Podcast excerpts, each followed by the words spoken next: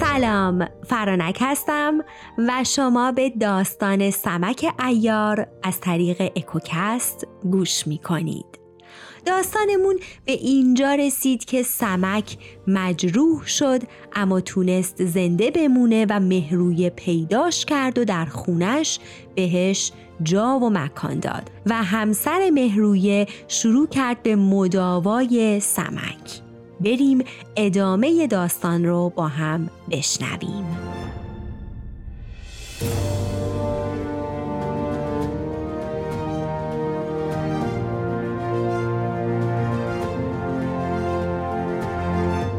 وقتی صبح شد مهرویه از خانه بیرون آمد. چند کبوتر بچه پیدا کرد و خرید و به خانه برد. سامان آنها را جوشاند و به خورد سمک داد. سمک قدری قوت گرفت. پس گفت ای برادر می توانی جراحی رازدار نزد من آوری تا مرا معالجه کند. مهروی گفت می توانم بیاورم. این را گفت و از خانه بیرون آمد. مردی جراح به نام زرند بود. او استادی خوب و ماهر بود. او را جستجو کرد و نزد سمک آورد. زرند وقتی سمک را دید او را شناخت زیرا او را بسیار دیده بود. سمک نیز در همان دم فهمید که زرند او را می شناسد. سمک زبان گشود و گفت ای زرند جوان مردی کن و راز مرا نگهدار. چرا که رازداری و امانتداری جراحان مسلم است. این را نه فقط در روی تو می‌گویم بلکه برای این می‌گویم که آنها خاص و عام را یکسان مداوا می کنند مهربانی می کنند و هر نیک و بدی که ببینند هرگز به کسی نمی‌گویند و این از هر جوان مردی بهتر است. این را بدان جهت گفتم که همه به گونه جوانمردی دارند و برای اینکه شما نیز از مردم هستید. حال تو را سوگند می دهم که بر من مهربانی و تیمارم کنی. زرند جراح سوگند خورد که به یزدان دادار کردار سوگند که راز تو را نگاه می دارم و آشکار نمی کنم تو را نمی آزارم و محبتم را از تو دریق ندارم و هرچه می توانم و می‌دانم به قایت از تو فروگذار نکنم. وقتی زرند سوگند خورد سمک دست در بازوبند خود کرده و ده دانه گوهر بیرون آورد که هزار دینار میارزید و آن را به دست زرند جراح داد و گفت این را به رسم امانت از من بپذیر چرا که آنها از آن من نیستند و از آن شغال پیل زورند جراح گفت ای سمک نیازی به اینها نیست. آنها را در بازوبند بگذار تا من تو را معالجه کنم. اگر بهتر شدی بده وگرنه سزاوار نیست. سمک گفت ای زرند نگاهشان دار. زرند گرفت و معالجهش کرد تا اینکه یک ماه از آن گذشت. های سمک بهتر شد و چون سمک به خودش نگاه کرد خوشحال شد و از شدت خوشحالی حرکت کرد. زخم ها که هنوز محکم بسته نشده بود سه جایش دهم باز کرد و خون از آن جاری شد. وقتی جراح به احوال پرسی او آمد او را چنان دید. دستورهایی به او داد و سمک گفت فرمان بردارم. پس ده روز دیگر صبر کرد تا جراح او را معالجه کرد. سمک کاملا خوب شد. در نهان به حمام رفت سر و تنش را شست و دوباره به خانه مهروی آمد. نشست و گفت ای آزاد مرد برایم خنجر و کمند و سینه پوش و پای افزار و آنچه به کارم بیاید بیاور.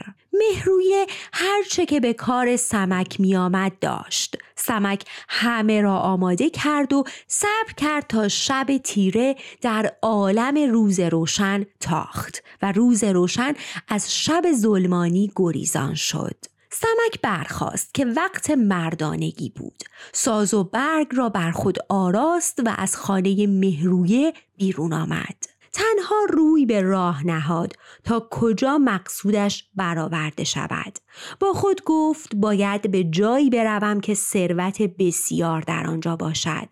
از قضا گذرش بر حجره سعید جوهری شریک مهران وزیر افتاد با خود گفت آنجا را یافتم در آنجا ثروت بسیاری به دست می آید که همه متعلق به دشمن مهران وزیر حرامزاده است. سمک گرد دکان گشت. جایی را انتخاب کرد و به دکان نقب زد و داخل شد و ده کیسه زر برداشت. بی هیچ رنجی دوباره به خانه مهرویه نباش آمد. مهرویه وقتی چنین دید گفت این زرها را از کجا آوردی؟ سمک گفت پرسیدن آن به تو نیامده چرا که کسی از ایاران چیزی نمی‌پرسد مگر آنکه خود بگویند. برای این می‌گویم مپرس تا تو را رنجی نرسد. تو خرمای خود بخور و خر خودت را بران. این برای تو از هر چیزی بهتر است. تو زر را می‌خواهی یا جای زر را؟ آنها را هر جا که می‌خواهی پنهان کن و اگر صاحب این زرها را می‌خواهی خودت میدانی. مهروی او را ستود. در آنجا ماندند تا روز شد. زرند جراح آمد و سلام کرد. سمک برخاست و احوالش را پرسید.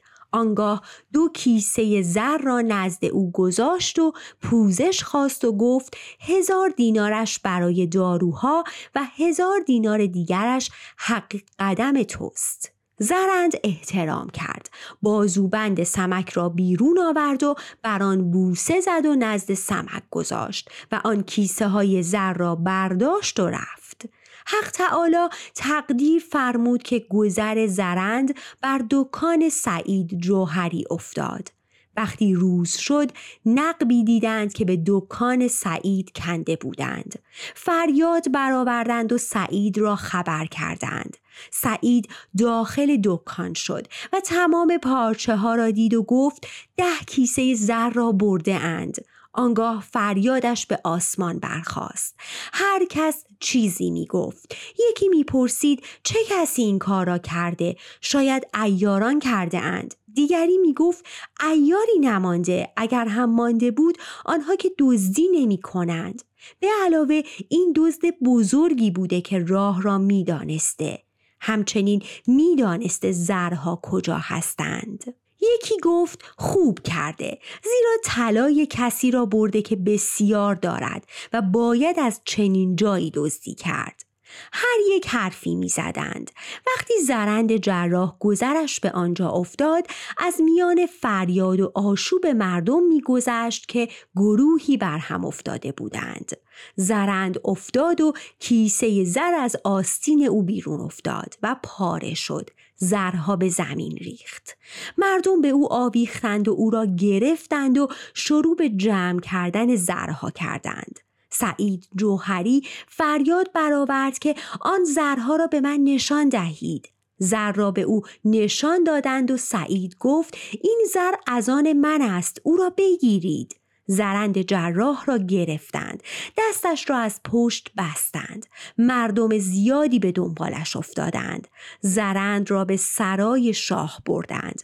همه می‌گفتند این زرها خوب پیدا شد. دیگری گفت اگر این زر مال کس دیگری بود پیدا نمی‌شد. چه نیکو دزدیدند و چه زیبا پیدا شد. یکی گفت این کار از دست این مرد بر نمی آید. از حجامان نقب کندن بر نمی آید. دیگری گفت ممکن است که این کار را کس دیگری کرده و این مرد به او رسیده و این مقدار را به او داده است. هر کس به گونه ای حرف می‌زد. مهرویه نباش نیز آمده بود و تمام اینها را میشنید تا اینکه زرند را به کاخ شاه بردند و او را جلوی تخت شاه نگاه داشتند. سعید جوهری گفت ای شاه بزرگوار دیشب به دکان بنده آمده و نقب زده و ده کیسه زر بردند که هر کیسه هزار دینار بوده. صبح نشان این زرها در دست این جراح پیدا شد. مهران وزیر گفت ای مرد این زر را از کجا آورده ای؟ راست بگو تا تو را بر جانت امان دهم. زرند گفت این زر را در راه دیدم که بر زمین افتاده. آن را برداشتم که به خانه ببرم. گویا روزی من نبود. از دستم افتاد و به صاحبش رسید. مهران وزیر گفت او دروغ می‌گوید. جلاد را فرا تا او را به چوب ببندند. جراح را از بارگاه بیرون بردند. او را در عقابین کشیدند و چوب برو زدند. زرند با خود گفت ای تن تو را بیشتر از چوب نمی‌زنند. مردانگی کن و خود را به چوب بسپار و این راز را آشکار مکن چرا که نامردی است که بر صد چوب یا هزار چوب مردانگی خود را فروختند. سوگند بخور که این راز را همچنان نگاه داری. حتی اگر تو را زیر ضربات چوب بکشند. با ضربات چوب مردن بهتر از خیانت و از دست دادن مردانگی است. به خصوص خیانت به مردی چون سمک ایار این را گفت و تنش را به چوب سپرد. جلادو را آنقدر چوب زد تا هفت بند وجودش پاره پاره شد و خون از او جاری شد. اما زرند اقرار نکرد. جز آنکه می گفت زر را در راه یافتم. چون کار از حد گذشت و اقرار نکرد حال را به مهران وزیر گفتند. مهران گفت او را زندانی کنید تا بگویم که با او چه باید کرد. زرند جراح را به همراه زندانی که شغال پیلزور در آن بود بردند. شغال گفت ای برادر چه کرده ای که تو را به زندان آورده اند؟ زرند جراح تمام ماجرا را برای او گفت. شغال گفت ای برادر آسوده باش زیرا سمک سالم است و به زودی همه ما را بیرون می‌برد. اما وقتی مهرویه نباش ماجرا را دانست به خانه آمد همه را به سمک گفت سمک برای زرند جراح نگران شد و او را به خاطر جوانمردی که از خود نشان داده بود ستود پس گفت ای برادر آیا میدانی که شغال پیلزور و ایاران دیگر را کجا زندانی کرده اند؟ آیا زندان خورشید شاه و فرخ روز را نیز میدانی؟ مهرویه گفت نمی‌دانم که چند تن از ایاران مانده اند اما می‌دانم که خورشید شاه فرخ روز شغال پیلزور و چند تن دیگر را نکشته اند و آنها را در فلانجا زندانی کرده اند. سمک ایار گفت ای برادر امشب کوشش می کنم می روم باشد که آنها را بیرون بیاورم. تو جایی داری که من آنها را پنهان کنم؟ مهرویه گفت جای خوبی در زیر زمین ساختم این را گفتند و ماندند تا شب شد. سمک خود را در خانه مهرویه مشغول کرد. از آن طرف وقتی زرند جراح را به زندان بردند در آنجا ماند تا شب شد. پس گفت ای سپه سالار شغال به دلم آمده که امشب یا فردا شب از اینجا خلاص می شویم. وقتی شب شد سمک برخاست. آنچه از کارد و کمند و سوهان و گاز و هر چه که به کارش می آمد با خود برداشت. قدم در راه گذاشت تا اینکه به زندانی که شغال و گروه ایاران و زرند جراح در آنجا زندانی بودند رسید. سمک در اطراف زندان گشت تا جایی را برگزید. کمندش را انداخت و آن را محکم کرد. آنگاه به بالای گنبد زندان رفت. در آنجا دریچه دید. به پایین نگاه کرد و زندانیان را دید. کارد را کشید و دریچه را گشاد کرد و سر کمند را بالای گنبد محکم کرد. کمند را در دست گرفت و از بالا به پایین آمد.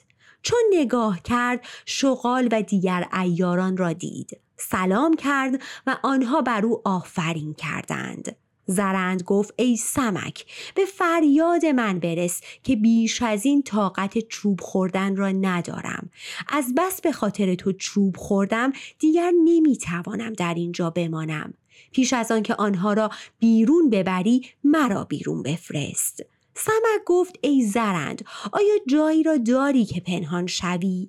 اگر نداری با من بیا. زرند گفت ای سمک جایی دارم که اگر یک سال در آنجا پنهان شوم هیچ کس مرا پیدا نمی کند.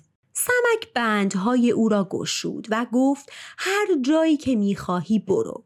گفت کجا بروم راه را به من نشان بده. سمک گفت ای زرند کمی صبر کن تا من بند دیگران را بگشایم و با هم برویم. زرند فریاد زد و گفت ای سمک به فریادم برس که بیش از این طاقت ندارم. تو را سوگند می دهم که مرا بیرون بفرستی.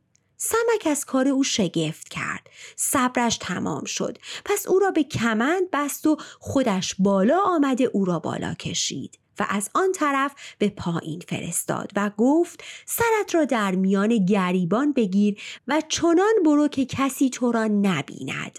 وقتی زرند جراح را پایین گذاشت دوباره به پایین و نزد استاد خود شغال رفت. سوهان و گاز را بیرون آورد و بند از پای او و پس از آن بند دیگران را نیز گشود. همه شاد شدند. سمک را ستودند. سمک گفت اگر همه با کمند برویم کار بر ما دشوار می شود. باید راهی یافت.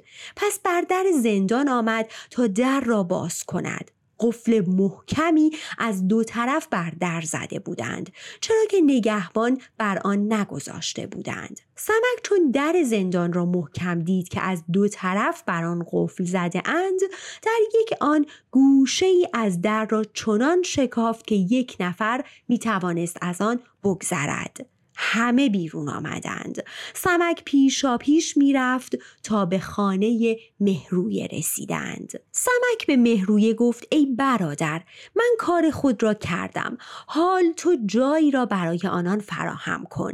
مهرویه به داخل خانه رفت و دری را باز کرد. نردبانی پدیدار شد. گفت پایین بروید شغال و سمک به همراه ایارانی که زنده مانده بودند یعنی سهمین، دربار، سباهر، هداکر، دیرک، تیزدندان، مرداویز، سوری، بردین، مهرک، ده مردی که زنده مانده بودند به داخل زیرزمین رفتند.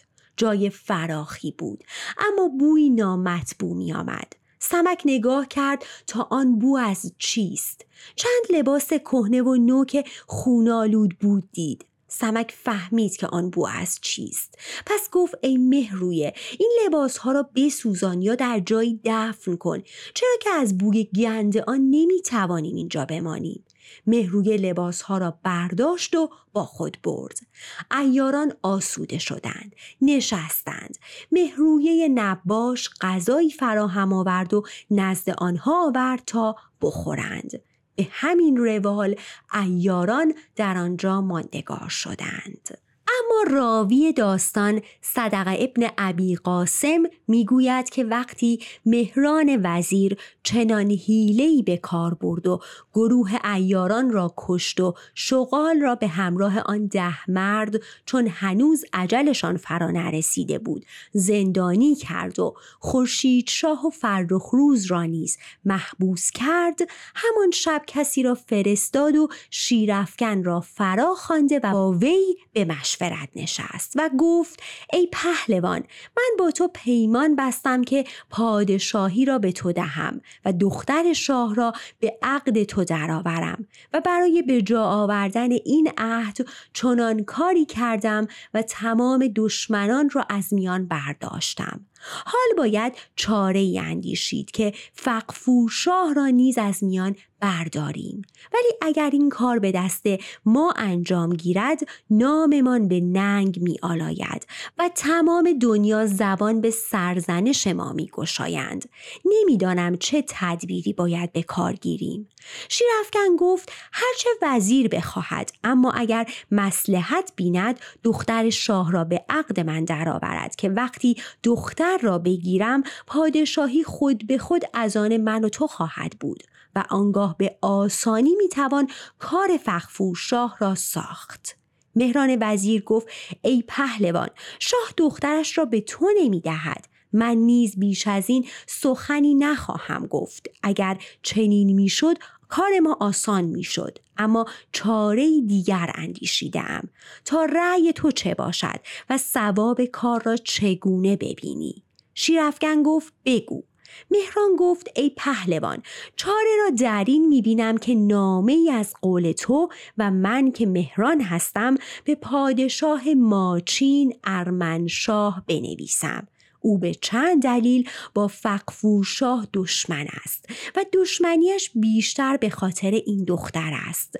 ارمنشاه برای فرزندش از او خواستگاری کرد و فقفور گفت که فرزندت را بفرست تا پاسخ مسئله های دایه را بدهد و در آن صورت دختر را به او خواهد داد من در نامه چنین می نویسم که فقفور در پادشاهی بی رأی و تدبیر شده و کارهایی می کند که ناپسند است. من که مهران وزیر هستم به همراه پهلوان شیرفگن این گونه اندیشیده ایم که ارمنشاه فرزند خود قزل ملک را با سپاهی گران به این سرزمین بفرستد تا تمام سپاه فقفورشاه را از هم بگسلانیم و هر که را توانستیم به بیعت او درآوریم. وقتی گروهی به بیعت درآمدند بقیه را در بند کرده به همراه فقفور به خدمت تو میفرستیم. آنگاه محپری دختر فقفورشاه را که از ماه آسمان نیز بهتر است در عقد پسر تو در میآوریم که قزل ملک شاهزاده است. قزل ملک بداند که تمام بازار فقفور از دایه جادوگر بود و اکنون دایه از بین رفته همه آنها بدین شرط است که پادشاهی چین را به شیرفگن واگذارد. و وقتی این کار به انجام رسید و ارمنشاه قزل ملک را بفرستد فقفور را دست بسته به او می دهیم و دختر را پنهان کرده و می گوییم دختر مرده است. وقتی قزل ملک بازگشت پادشاهی از آن تو می شود و آنگاه دختر را به عقد تو در می آورم شیرفگن گفت ای وزیر رأی و اندیشه نیکو کرده ای و راه خوبی برگزیده ای آنگاه مهران وزیر نامه ای نوشت و آن را با حیله و مکر آراست و آنچه می‌دانست و می توانست به ارمنشاه نشان داد و تمام احوال را در نامه یاد کرد و در آخر نامه هم شرح داد که وقتی قزل ملک برسد ما بندگانش را آماده می کنیم و تمام رعیت از خاص و عام را در اطاعتش در می آوریم. شیرفگن شاد شد. او را ستود. آنگاه برنامه مهر گذاشت و کسی را فرستاد و غلامش شبدیز را فراخواند. وقتی شبدیز آمد تعظیم کرد. مهران وزیر ماجرا را با او در میان گذاشت و هرچه از مکر و حیله می‌دانست برایش شهر داد و گفت تو باید این نامه را به ماچین برده و به دست ارمنشاه دهی. شبدیز تعظیم کرد و گفت فرمان بردارم. آنگاه نامه را گرفت و از پیش مهران بیرون آمد و آماده رفتن شد. شب و روز رفت تا به ولایت ماچین رسید. به ارمنشاه خبر دادند که مردی از ولایت چین آمده است. حاجبی رفت و دست شبدیز را گرفت و او را به خدمت ارمنشاه آورد. شبدیز تعظیمی کرد و نامه را بیرون آورد و بر آن بوسه داد و آن را گوشه تخت و نزد ارمنشاه گذاشت. ارمنشاه وزیری به نام شهران داشت.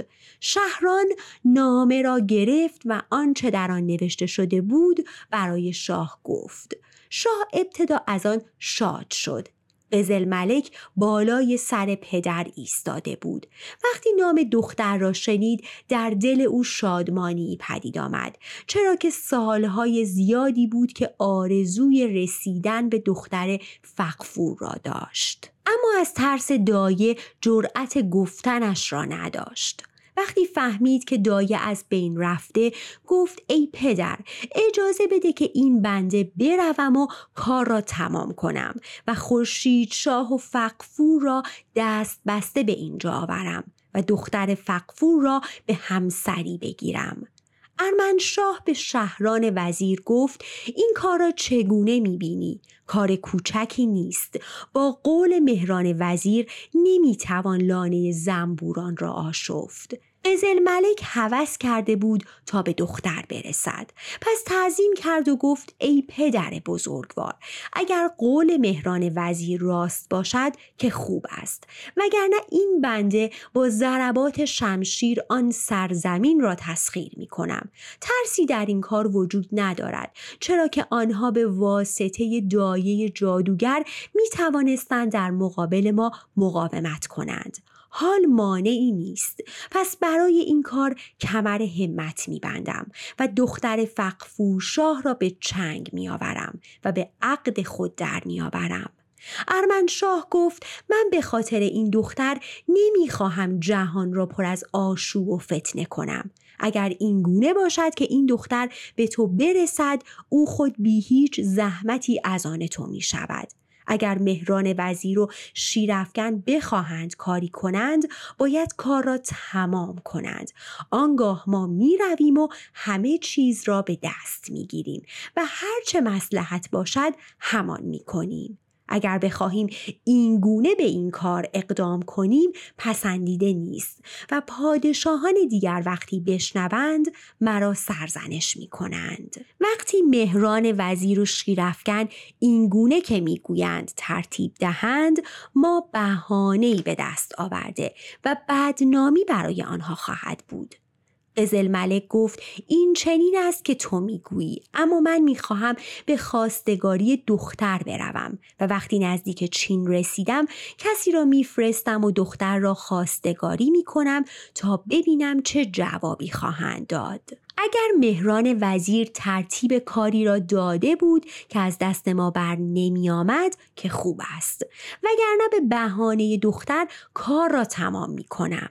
ارمنشاه گفت ای پسر مسلحت نیست ولی نمی‌توانم تو را از هوسی که در سرت افتاده باز دارم و جلوی تو را بگیرم ارمنشاه هماندم به وزیر دستور داد که سی هزار سوار انتخاب و دو پهلوان به نام قطران و قطور که با هم برادر بودند را همراه سواران کرد. وقتی قزل ملک در بیرون شهر خیمه زد ارمنشاه امر کرد تا جواب نامه مهران وزیر را نوشتند و در نامه این چنین نوشت.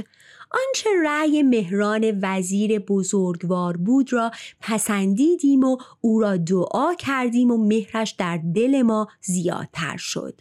همچنین پهلوان شیرفکن را از آن خود می‌دانیم و آنچه مرادش است را بر می آوریم.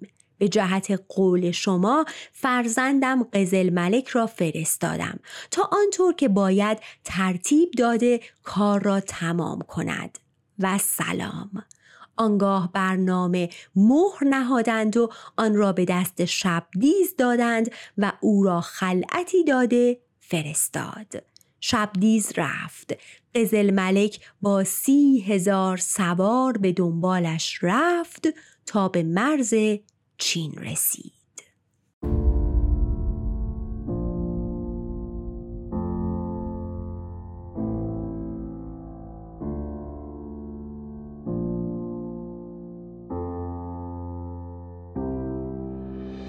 داستان رو تا اینجا نگه میداریم. اگر می‌خواید بدونید داستان به کجا می‌رسه و قزل ملک وقتی وارد چین میشه آیا جنگی در می‌گیره یا همه چی با صلح و صفا درست میشه قسمت بعدی رو گوش کنید. براتون بهترین ها رو آرزو می‌کنم تا اپیزود بعدی و ادامه داستان جذاب سمک ایار. خدا نگهدار.